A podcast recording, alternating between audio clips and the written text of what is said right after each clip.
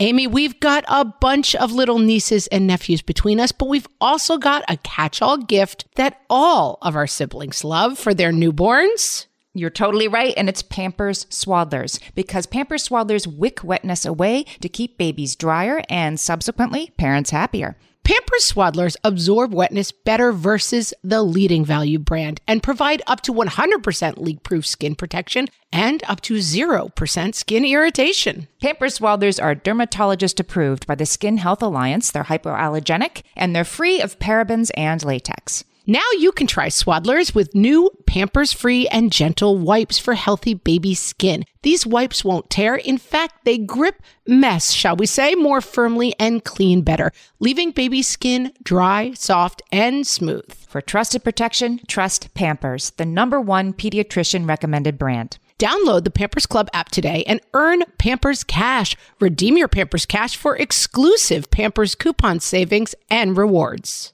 Only redeemable via Pampers Club. Pampers Cash has no cash value.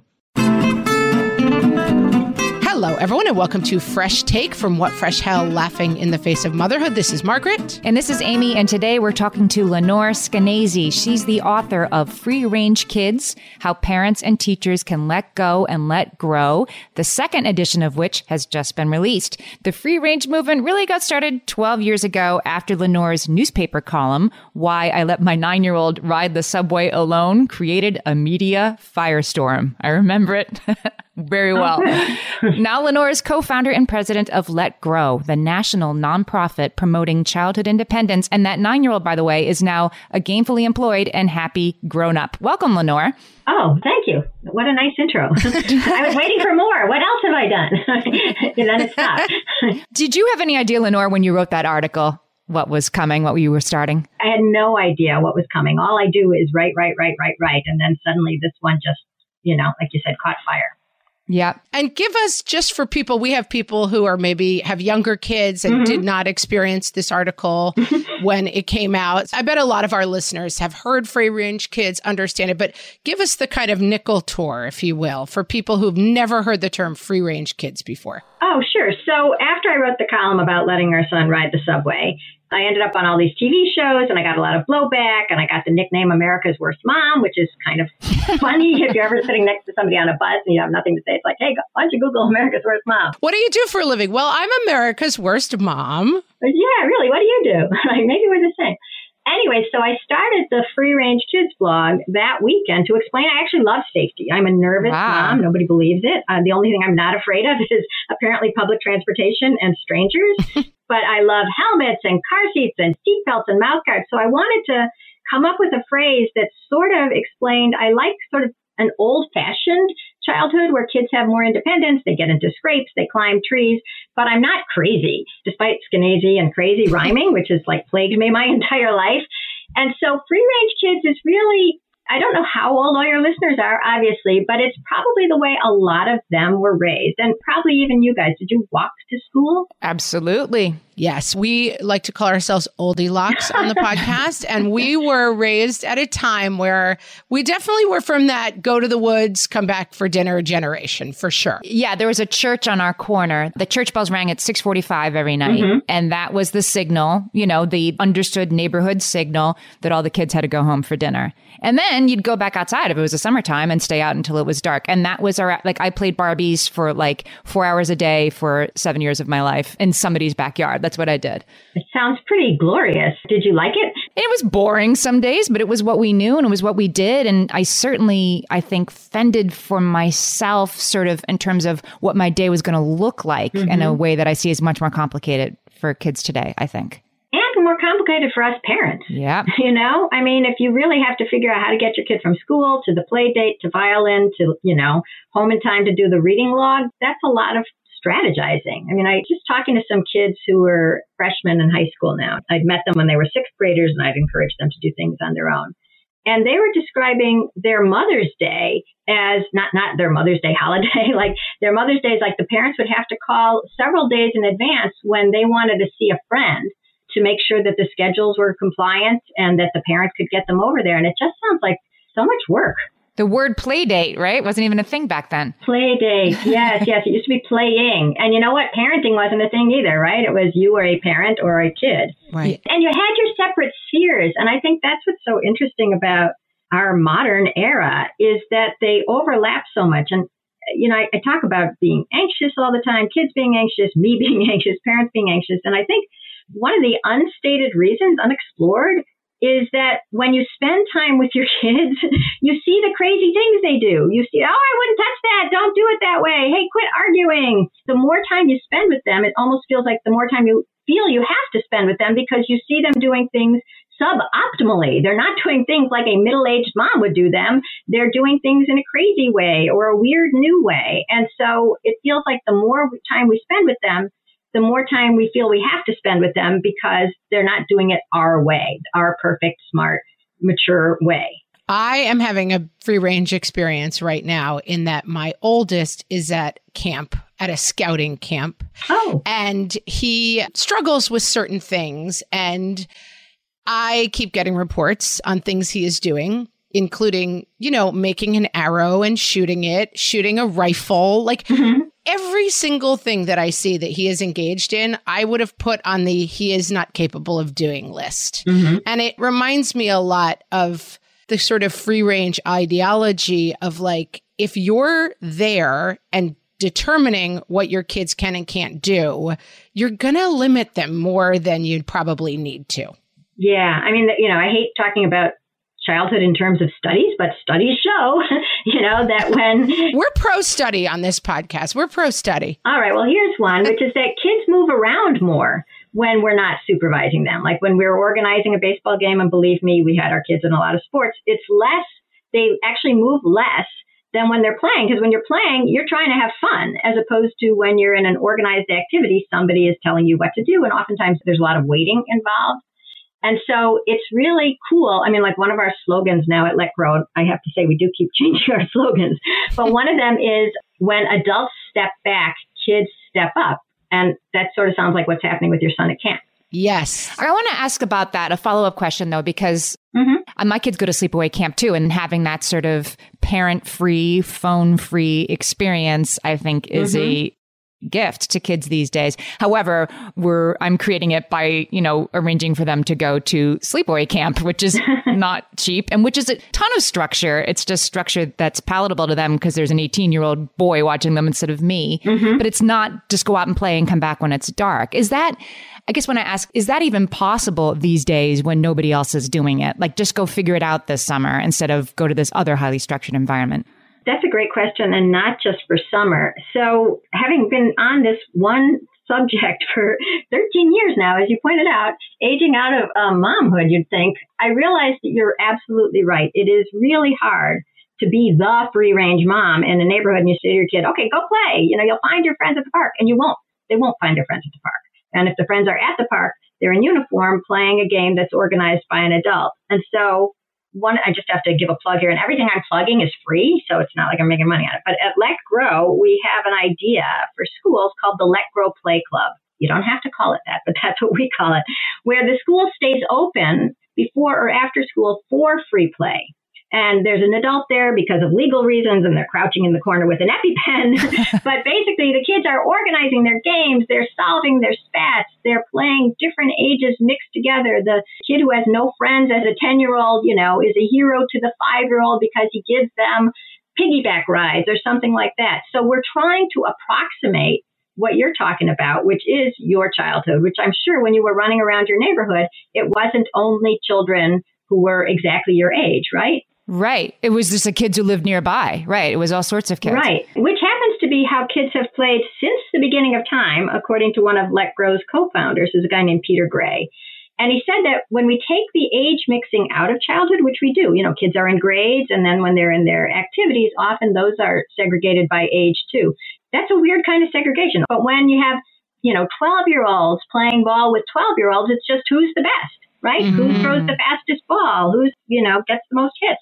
But if you have a 12 year old and one of the kids on the team is, you know, there's some seven year olds and there's a six year old, they're going to have to throw the ball gently to that six year old because it doesn't make sense to be a jerk, right? And wallop him.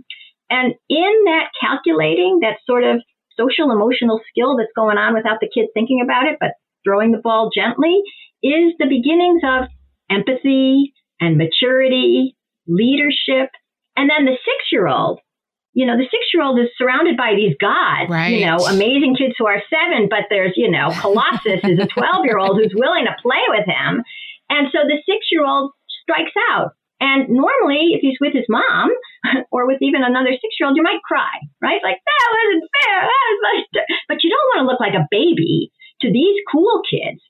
So you hold it together and you go to the back of the line and you wait your turn again. And that is the beginning of executive function. And, you know, I hate talking about play as therapy or as, you know, a, a classroom situation where you're learning these particular skills but the reason there's this play drive that you remember keeping you occupied for four hours in a row with just a Barbie doll, you know, or two or three, and maybe a Ken, but nobody likes Ken. you know, Ken. Poor Ken. Poor Ken. Wow, Ken's taking it on the chin today. Who knew? Right. Anyways, the point being that when you have kids and they're together and they're mixed ages and they're trying to come up with something to do, it's going to be messy. There's going to be hurt feelings. There's going to be dumb ideas. There's going to be minor risk taking. But all of that builds you into, I'd say, a functioning kid, you know, who can handle some fear and deal with some frustration.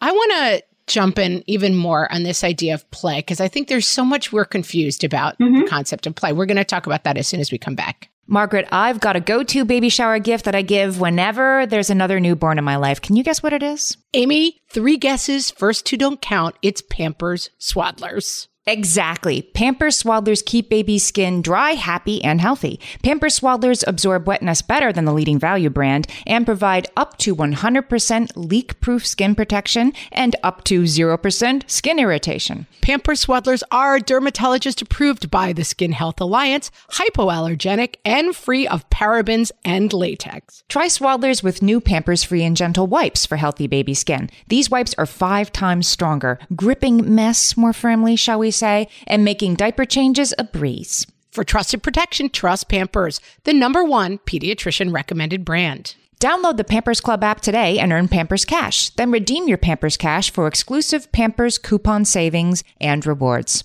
Only redeemable via Pampers Club. Pampers Cash has no cash value. Margaret, I've been at the research again, looking into metabolic health and more importantly, metabolic flexibility, which turns out is the key to improved energy levels, better sleep, better fitness, all the things. And I found out about all this because we got a chance to try Lumen, the first handheld device that helps you manage your metabolic health. Lumen works when you breathe into it. If you do that first thing in the morning or after a workout, Lumen measures your metabolism by measuring the amount of carbon dioxide in your breath. It's science, people. That lets you see exactly what's going on in your body in real time. Then you use Lumen's app to get tailored guidance to improve your sleep, your nutrition, even stress management. If you're interested in figuring out the effects of different sorts of foods on your body, Lumen is a really cool way to see what's actually happening as your body burns different fuel sources. If you want to take the next step in improving your health, go to lumen.me and use fresh to get $100 off your lumen. That is L U M E N dot M E. Lumen.me and use the code FRESH at checkout for $100 off. Thank you, Lumen, for sponsoring this episode. Okay, we're back and we're talking about play. And one of the things I feel like I have actually learned by doing this podcast is that we sort of think of play as something that, oh, our kids play. It's something that they do. And we had Christina Martin from the children's school who talked about like how kids learn through play and like the idea that kids kind of need to be led to play and that we have kind of pushed play out of kids' lives in a way is something that yeah. I don't think that everybody really understands. Can you talk a little bit about the role of play and what are some of the things that get in the way of that? I can, and I have to start with a very strange analogy that was once given to me. And all kids have this desire to play, right? Can we agree on that? That all kids are sort of driven to play. Sure. And Mother Nature installed that drive. And the reason it's there is because you want to play so much that you are willing to do all the difficult things that get you to play, including my friend was There's a playground in New York where parents aren't allowed. It's called the Adventure Playground. And there's a big sign that says, Parents, your children do not need your supervision or assistance. or, you know, your children do not need your great ideas. Mm. And so my friend Camilo was outside of the playground, but then it was time to go. They'd been there two hours. And so he called his son over. He says, Okay, you know, Adam or whatever his name is, time to go. And Adam says, Oh, but dad, we were just about to start a war. and, you know, first of all, there's something great about play war, but we don't even have to go there. The, the great thing was that he had spent two hours that he was very engaged and completely absorbed not even doing the playing part, right? They're figuring out who's done that, which team, how do you get to jail, how do you get out of jail, what's the free space, all this stuff. And that is really high functioning stuff. That is communication and it's cooperation and it's compromise, blah, blah, blah, blah, blah. Look at a social emotional skill set and all of them were there. And if Camilo had been there and these kids had been, you know, bickering for 15 minutes, or if I'd been there, if you'd been there, most likely you would have said, okay, okay, okay, let's just do this way. Right. You guys count off by twos. And, you know, the odd numbers, you're going to this side, even numbers, you're going to this side, and the monkey bars is safe and you get out of jail by tapping somebody three times. And I would have made the thing happen really fast and you would have gotten to play. And we adults would think, okay, now they're playing. Thank God they're not wasting their time. But what we don't realize is that quote unquote wasted time. It's like the kernel around the wheat you know, we took out the whole wheat from bread and we said, oh, now we have nice white bread. It's like, turns out that that kernel around the wheat is what you need. You thought it was wasteful. It's what you need. It's what builds these strong bodies. And so when we say we're going to have our kids play and we're going to supervise them or we're going to assist them and we're going to teach them how to be social and we're sort of getting in the way of what is really formative about play. Fun is so great that kids will go through whatever it takes even two hours of negotiation to get there. And so on the way there, they are becoming really human and Mother Nature put that drive in there so that they would become able to function in society. So when we are there, we're sort of interfering. Mm. And it, it, surprises me to hear you say that these kids were able to do this. Like I talk to my kids all the time about the wiffle ball rules. what are those? You know, like the playing in the backyard with the kids and like, was that in or out? Like, I'll give you this one and then we get the next one. There are no parents. Mm-hmm. There are no refs. Mm-hmm. It's wiffle ball rules. And I kind of expected you to say like, well, kids today have no ability to do that and we have to retrain them. But sounds like you're saying with as long as we step back, they do have this innate ability to figure things out for themselves. Yeah. We come down on top of it, but it is still there. Yeah, well, so we've witnessed some of these play clubs at schools where, once again, there's no teacher telling them how to play a game or organizing things for them. And Peter Gray, this evolutionary psychologist I work with, actually worried about that same thing. Like, will they be able to do it? You know, if you haven't grown up, you know, with the ever evolving kickball game in front of your house, yeah. you know, how do you know how to play it? And how do you know that, you know, how you decide, you know, rock, paper, scissors if this is in or out? But what we noticed is the first week or two, it is a little self conscious, you know, but kids often know a regular game that they've learned, you know, somewhere else, like baseball or football from the outside world. And then they bring some of that in, and then things just evolve. I mean, it is a really deep drive. All species play. I mean, there was somebody who studied it and I don't know why, but ants play. Ants play at fighting and not A-U-N-T-S, like little tiny ants. I can't imagine how she studied it, but ants play and gazelles play and frogs play. Everybody plays like a chasing game. And actually, I heard this one really neat thing once about evolution, which is that what are the things that we like to do as kids for play? We play tag, right? Right. Mm-hmm. Right? Hide and go seek, right? Mm-hmm. And then probably you built either a fort or a tent or a treehouse. Did you do that? Yep, for sure. Okay, so here's what's so cool. What did we have to do even before we were like Homo sapiens? what did we have to do throughout evolutionary history? We had to hide, hide, hide, right? Build shelter. yeah. Uh huh. And seek. What is tag? Hunt. Hunt. Yes. Isn't that cool? It's really yeah. cool. Yeah. So that's a very deep drive, and I don't think we are taking it out of our kids permanently simply because we put them in after school, you know, uh, ballet and chess four days a week. There's that fifth day a week. Give them one day a week to play, and they will rise to the occasion. And let's take the other side of it so that people are listening and saying, well, my kid has a strong skill. We want to develop it. We want him to be in organized sports and he can find this time somewhere else. Or mm-hmm. I think the other other side of it that I that comes to my mind is that if you have a kid who struggles with play, who struggles with interaction, mm-hmm. and who you kind of feel like, I sometimes feel for myself that this free play back in the olden days, we all took care of each other and played wiffle ball and it was awesome.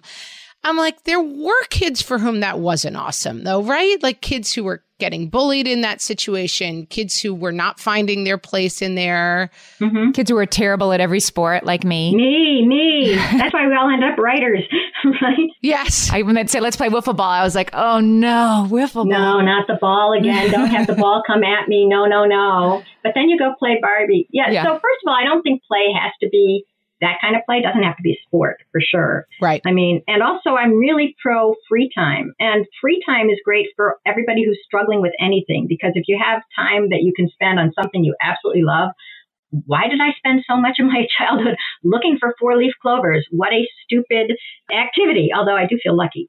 but it was, you know, kids need some freedom. I mean, what we're talking about is not just play. We're talking about giving kids some time that isn't optimized for their amazing skill at something or other. Right. And even if they do show skill at something or other, it doesn't have to automatically become you know, the thing that's going to get them into Harvard. And okay, she's great at drawing. Let's get her, you know, is Picasso available? You know, can we have him right. come over and teach her and tutor her? So if you have some free time, it is a way to decompress from all that other pressure.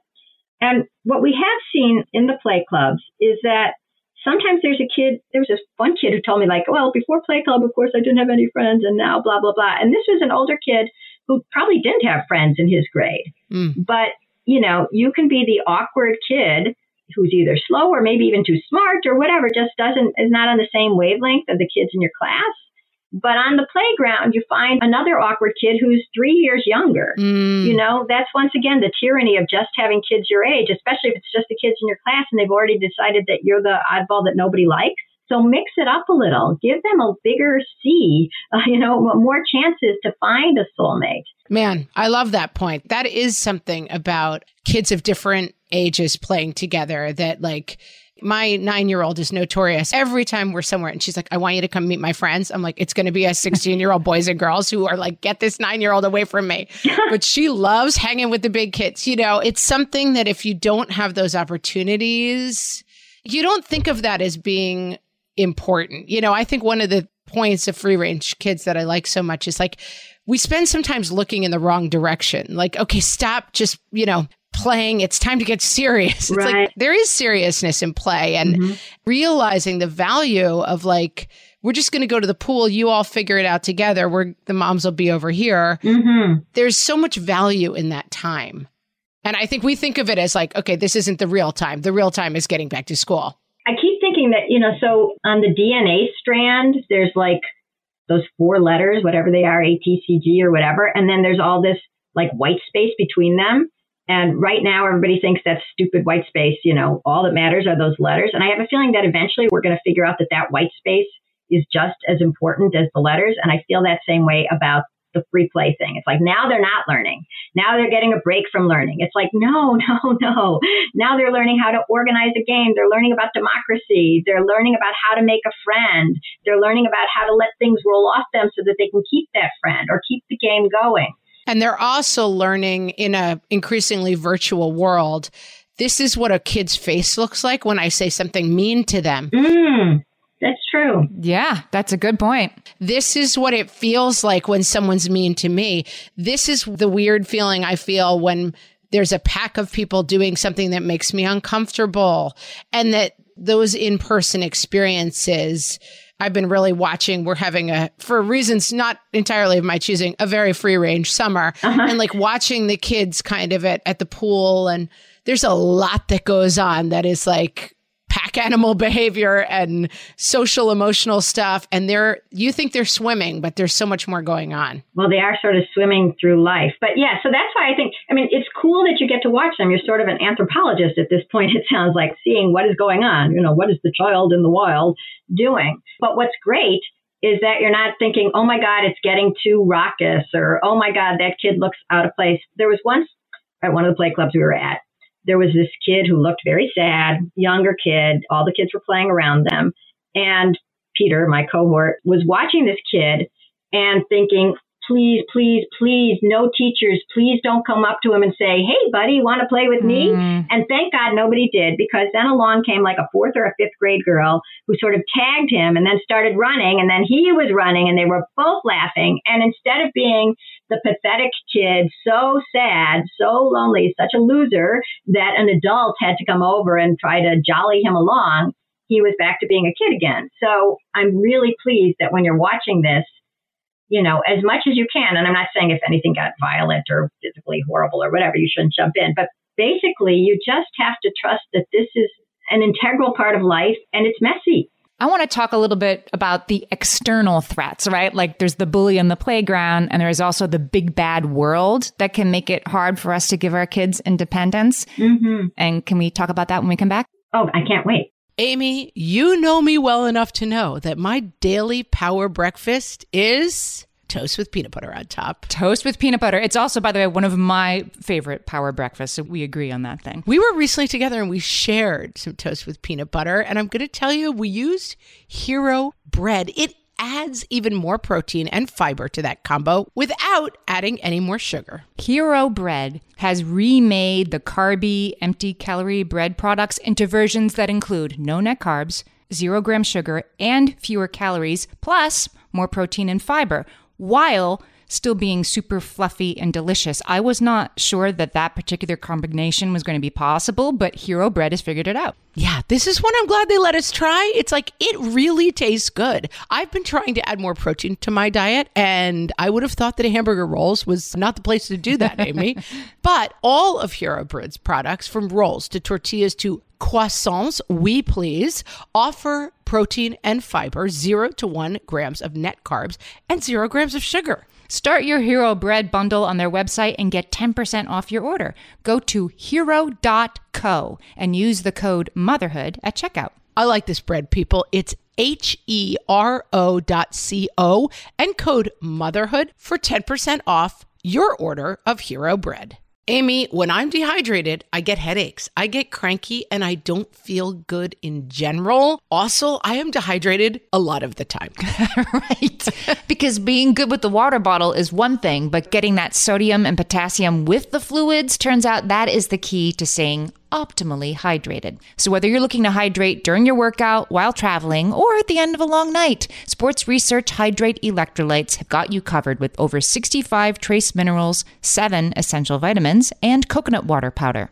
Crisp and refreshing without any sugar, this is hydration powered by sports research. Each box has 16 little stick packs that you can take on the go, whether you're headed to an exercise class, a night out with friends, or a podcasting conference. And did we mention they come in delicious flavors from raspberry lemonade to cherry pomegranate? Stay hydrated with Sports Research Hydrate Electrolytes. Visit sportsresearch.com and use the code WhatFresh at checkout for 50% off your purchase of Hydrate. That's S P O R T S R E S E A R C H dot com, sportsresearch.com, and use code WhatFresh for 50% off your Hydrate Electrolytes order. Okay, so when I hear free range kids, I think of, you know, when I've read your book and heard you speak, there's a lot about how we as parents worry about the big bad wolf being around every corner at every bus stop, and that may or may not actually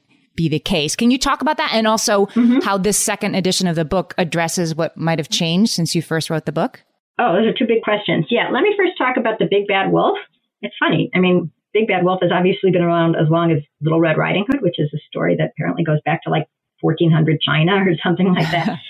Anyways, what upsets me about our culture is the way it is relentless in finding the worst story of anyone anywhere and presenting it to us. And it's this steady diet of the scariest, worst things.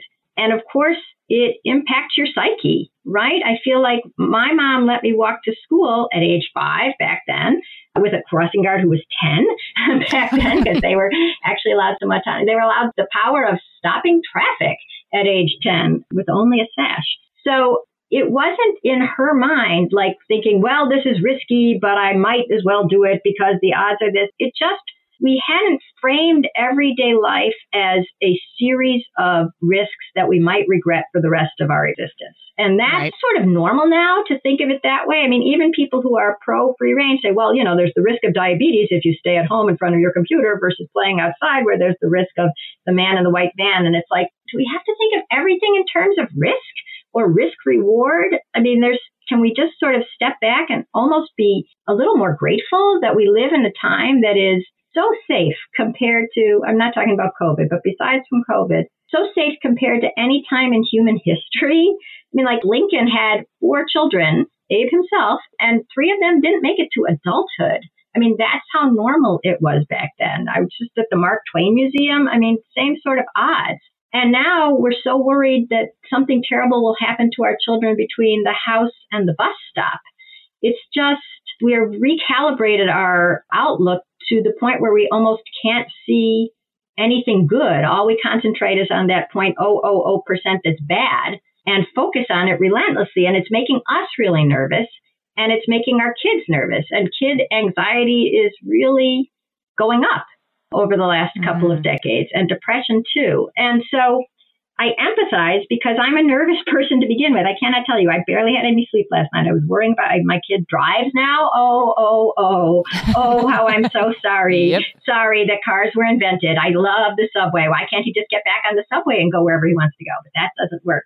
But my point is that you will never not be nervous. But the only thing that can change a parent's outlook and what their kid is ready for is behavior. And what I mean by that is I went around the country for 10 years with my free range kids book talking about, you know, how did we get so afraid for our kids? And don't you remember your own childhood? And don't you wish you could give it to your own kids? And everybody would like be cheering at the end. Yes, yes. And then they'd go home and they would, you know, supervise the reading log and make a healthy snack and get the kid to bed. And then the next morning it would be the same old routine. And so I came to realize that like you can't change behavior by changing minds. Mm. And so Let Grow's big initiative, and once again, free, free, free, is what we call the Let Grow Project. And this is a school wide or a class wide project where the teacher gives the kid a homework assignment. Go home and do something new on your own without your parents. You can walk the dog, you can climb a tree, you can make dinner. If you're in a dangerous neighborhood, you can walk down the hall and visit grandma, you can babysit. Just something new that you haven't done that you think you're ready for. And you talk about it with your parents. So it's not like, you know, I'm taking the you know, Greyhound to Detroit tomorrow, mom. so, anyways, what's really cool is that once the kid does that, I'll tell you, one kid did decide to ride. He really wanted to ride his bike to school. He'd been asking his parents in third and fourth grade. Finally, he was in fifth grade, and they, along came the Let Grow project. And so he got to say, "Can I do it for my Let Grow project? Take my bike, you know, ride my bike to school." And the parents said, "No, there's too much traffic. This is a Menlo Park." And they decided, but okay, you know, the teacher has said you're supposed to do something on your own. You can ride your bike to your friend's house, which is much closer, and on a Saturday morning when there's not much traffic. And so the kid is really happy, right? And he goes and he rides his bike and he never comes home. No, joke. He comes home. I, I undermine myself so much. Anyway, so he comes home and he's really happy and he's proud and his parents are proud too. And there's something else going on there, which is not just like, yay, you know, you're blossoming. And it's not just yay, you're alive. It's yay, I've raised a kid who's going to be okay.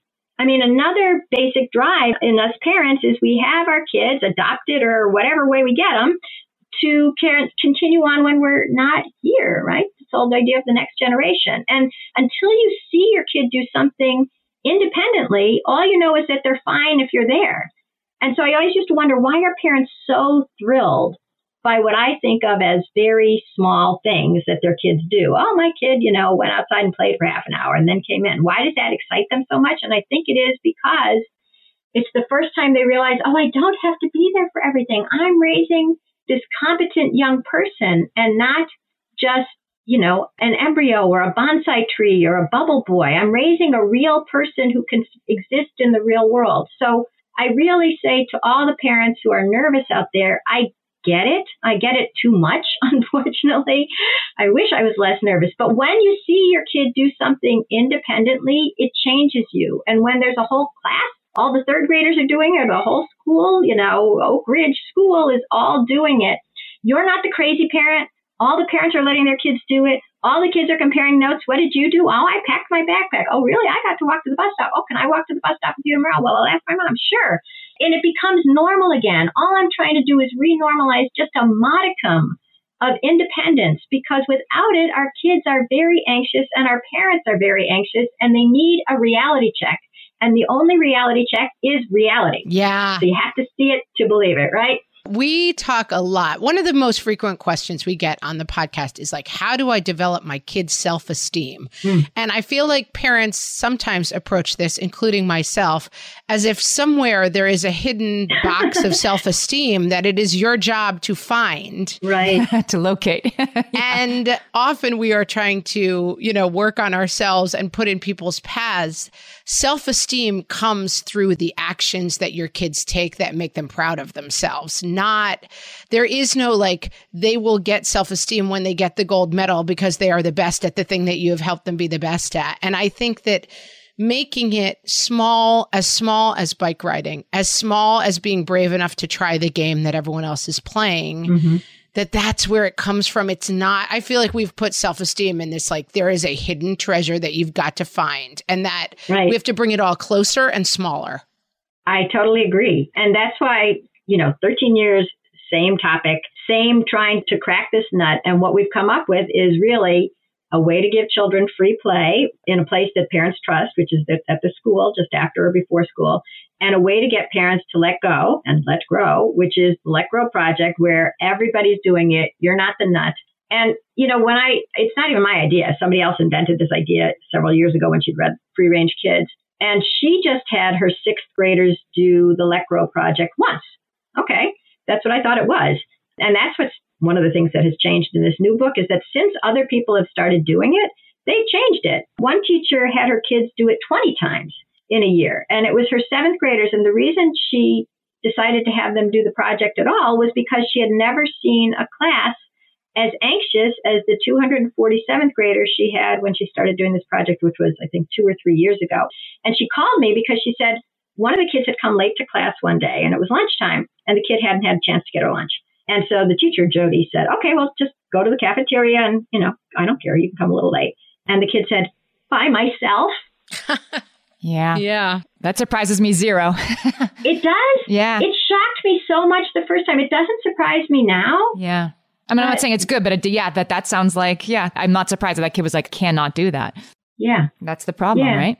Yeah, so I've had just a delightful time getting to know that particular class and then meeting with them a year later after they've been doing the project. And it's just neat to see how something that is free and is simple can really change people. And what we're doing next year, this fall, is we have an actual psychology professor at Long Island University who is going to, he's a clinical psychologist, so he has, you know, he treats families and he's going to treat three of the next families that come to him with a child with anxiety, you know, an anxiety diagnosis, he's going to give them as their therapy mm. independence.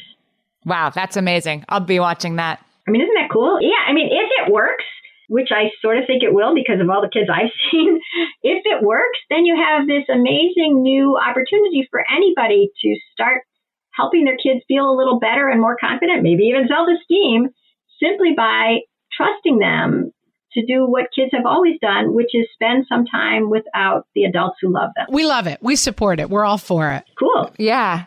Lenore Skenazy's second edition of Free Range Kids How Parents and Teachers Can Let Go and Let Grow is out now. And if you want to find out more about Let Grow, you can go to letgrow.org. I'll also put links to the book and to the Let Grow website in our show notes. So you all can find it. Lenore, this was great. Thanks for talking to us today. Oh, thank you guys. I feel like we're all on the same, you know, terrifying, exhilarating journey. Let's put it that way. we're doing it, friends. Get out there. Thanks so much, Lenore. Thank you.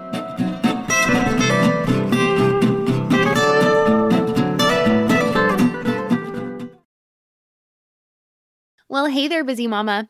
Are you looking for ways to make your life easier, your home less chaotic, and at the same time add more joy to your life? My name is Deanna Yates, and I'm the host of Wanna Be Clutter Free, a podcast all about letting go of the stuff we don't need in our lives so that we can focus on what truly matters. Don't worry, I'm not going to tell you to throw it all away or make you feel guilty about keeping something you love, no matter how many other people don't quite understand it. But I will give you practical and, more importantly, actionable advice so that you can make progress right away. And you won't just hear it from me, there are amazing guests too.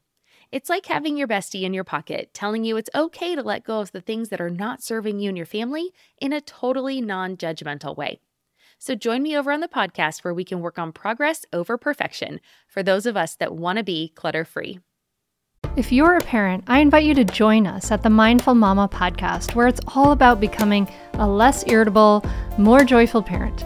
With sometimes hilarious and always thought provoking experts and friends, at Mindful Mama, we know that you cannot give what you do not have. And when you have calm and peace within, then you can give it to your children. I'm Hunter Clark Fields, and I can't wait to see you there. Listen in to the Mindful Mama podcast.